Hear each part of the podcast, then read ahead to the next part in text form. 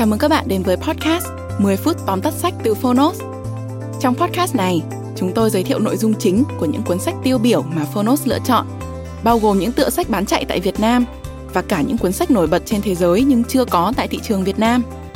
10 phút tóm tắt sách không chỉ là nguồn tham khảo hữu ích trước khi chúng ta quyết định mua một cuốn sách, mà còn là nơi tổng hợp kiến thức một cách đơn giản, gọn gàng, phù hợp với quỹ thời gian của người bận rộn Podcast 10 phút tóm tắt sách được phát sóng đều đặn hàng tuần vào thứ tư và thứ sáu. Mời các bạn đón nghe. Và nếu yêu thích nội dung này, hãy tải ứng dụng sách nói có bản quyền và âm thanh số Phonos để khám phá thêm hàng ngàn nội dung số hấp dẫn khác như sách nói, ebook, thiền, chuyện ngủ, nhạc chủ đề. Hẹn gặp các bạn tại ứng dụng sách nói có bản quyền và âm thanh số Phonos. Còn bây giờ, hãy cùng lắng nghe những nội dung chính của cuốn sách hôm nay nhé.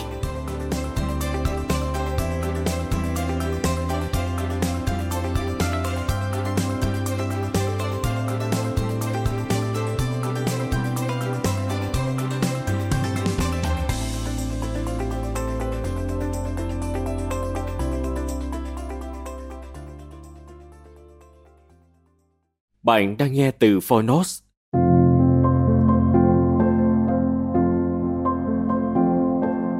Tóm tắt sách, The Art of Stopping Time.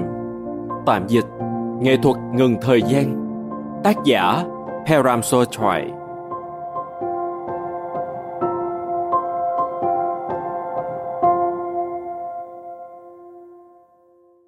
Thời gian là nguồn tài nguyên vô giá mà mỗi ngày chúng ta đều được trao tặng với một hạn mức giống nhau. Nhịp sống hiện đại luôn đặt ta vào tình trạng thiếu hụt thời gian. Các trách nhiệm với công việc, gia đình, xã hội thì chồng chất, trong khi mạng Internet đầy cám dỗ lại luôn trực chờ, làm ta sao nhãn. Thử tưởng tượng, bạn có quyền năng hô biến cho thời gian ngưng lại. Lúc này đây, bạn sẽ có vô số thời giờ để hoàn thành một dự án, viết một cuốn hồi ký mà bạn hằng ấp ủ, hay làm bất cứ điều gì bạn muốn. Tuy nhiên, nếu ta chỉ dùng thời gian đó để lướt điện thoại thì sao? Liệu việc nắm trong tay thời gian vô tận có giải quyết được những vấn đề của chúng ta hay không? Đang cài các nguyên tắc quản lý thời gian với những triết lý chánh niệm gần gũi, tác giả Param Sochai sẽ chỉ ra cách để chúng ta tận dụng được quỹ thời gian hạn hữu của mình. Mời bạn cùng Fornos điểm qua ba nội dung chính trong cuốn sách The Art of Stopping Time, nghệ thuật ngừng thời gian. Nội dung thứ nhất, ba nhân tố ảnh hưởng đến chất lượng thời gian. Ở khía cạnh khoa học, thời gian là một đại lượng tuyệt đối. Một ngày có 24 tiếng và một tuần có 7 ngày. Bạn có thể chia một tiếng đồng hồ ra thành 60 phút hay 3.600 giây. Dù bằng cách nào thì nó cũng chỉ là một giờ mà thôi. Ở một khía cạnh khác, thời gian cũng là khái niệm có thể co giãn. Nhân tố đầu tiên tác động đến chất lượng của thời gian là cách bạn sử dụng nó. Bạn có đang làm việc gì có ích, có ý nghĩa hay rất hào hứng hay không? Nếu câu trả lời là có, chắc chắn một tiếng của bạn sẽ trôi qua tròn đầy hơn. Khi bạn dành một tiếng để chạy bộ, bạn sẽ có sức bền tốt hơn. Nếu nhận thêm việc, bạn sẽ có thêm thu nhập. Nếu đọc sách, bạn sẽ thu thập thêm nhiều kiến thức. Còn nếu bạn chỉ ngồi đó lướt điện thoại mà không có mục đích nào cụ thể, một tiếng của bạn sẽ trở thành lãng phí. Nhân tố thứ hai cũng tác động đến chất lượng thời gian là tình trạng năng lượng của bạn. Khi cơ thể và tinh thần khỏe khoắn, chúng ta hoạt động hiệu quả và hứng khởi hơn. Ngược lại, ta chẳng làm được gì, thậm chí không có tâm trạng để tận hưởng khoảng thời gian đó. Nhân tố thứ ba là sự hiện diện và chú tâm vào trải nghiệm mình đang làm. Dù đang rảo bước giữa một cánh rừng tuyệt đẹp, nếu tâm trí quay cuồng trong công việc, thì bạn cũng sẽ chẳng nhìn thấy cảnh sắc xung quanh một cách đúng nghĩa cũng như không thể cảm nhận được thiên nhiên. Thời gian dành cho chuyến đi này trôi tuột nhanh chóng như chưa từng xảy ra. Thông qua ba nhân tố này, tác giả đề xuất một giải pháp giúp mỗi cá nhân có thể tận dụng triệt để thời gian, đó là dự trữ năng lượng và sự chú tâm cho các hoạt động có ý nghĩa. Nội dung thứ hai, hãy cắt giảm các khoản đầu tư thời gian không sinh lời.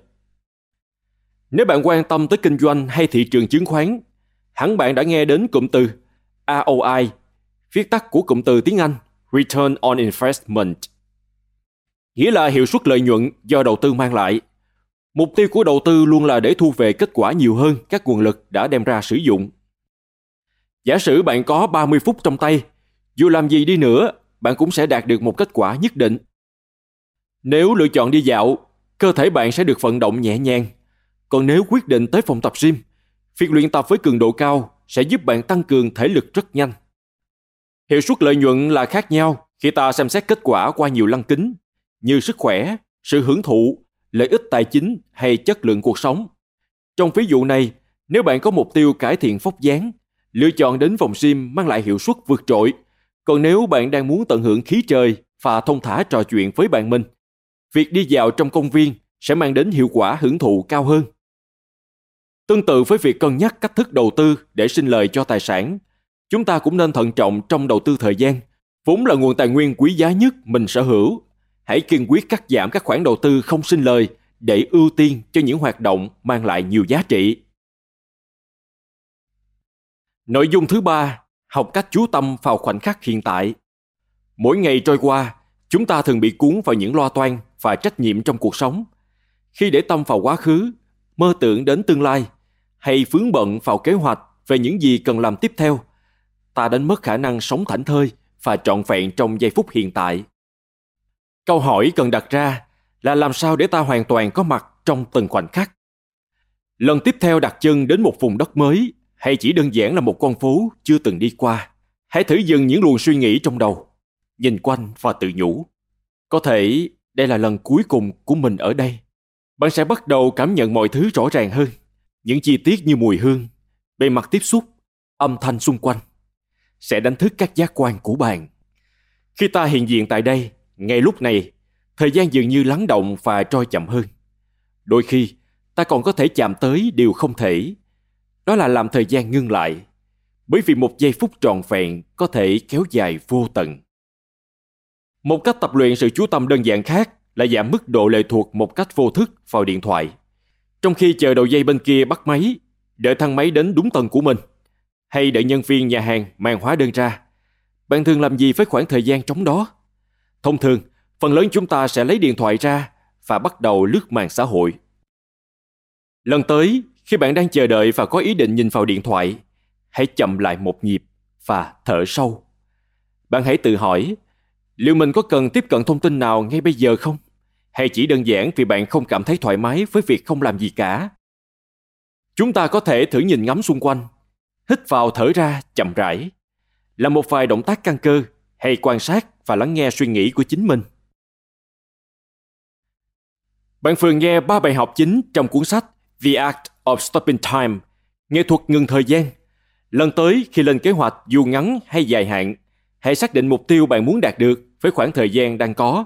Khi đó, bạn sẽ tìm được cách thu về kết quả thật sự có giá trị.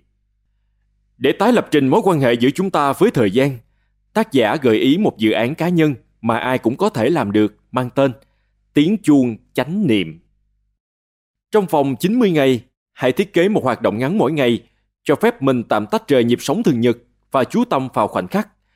Chẳng hạn, bạn có thể chăm sóc vườn cây trong tỉnh thức vào thứ hai, thưởng thức một bữa ăn chánh niệm vào thứ ba, nghe sách nói trên đường đi làm vào thứ tư. Và cứ thế, đến chủ nhật, thì dành thời gian để tổng kết lại hiệu suất đầu tư thời gian cho tuần vừa qua. Làm thời gian dừng lại là điều không thể, nhưng chúng ta có thể tận dụng tối đa nguồn tài nguyên này bằng cách sử dụng nó khôn ngoan, giữ cơ thể tràn đầy năng lượng phải đặt toàn tâm ý vào việc mình làm.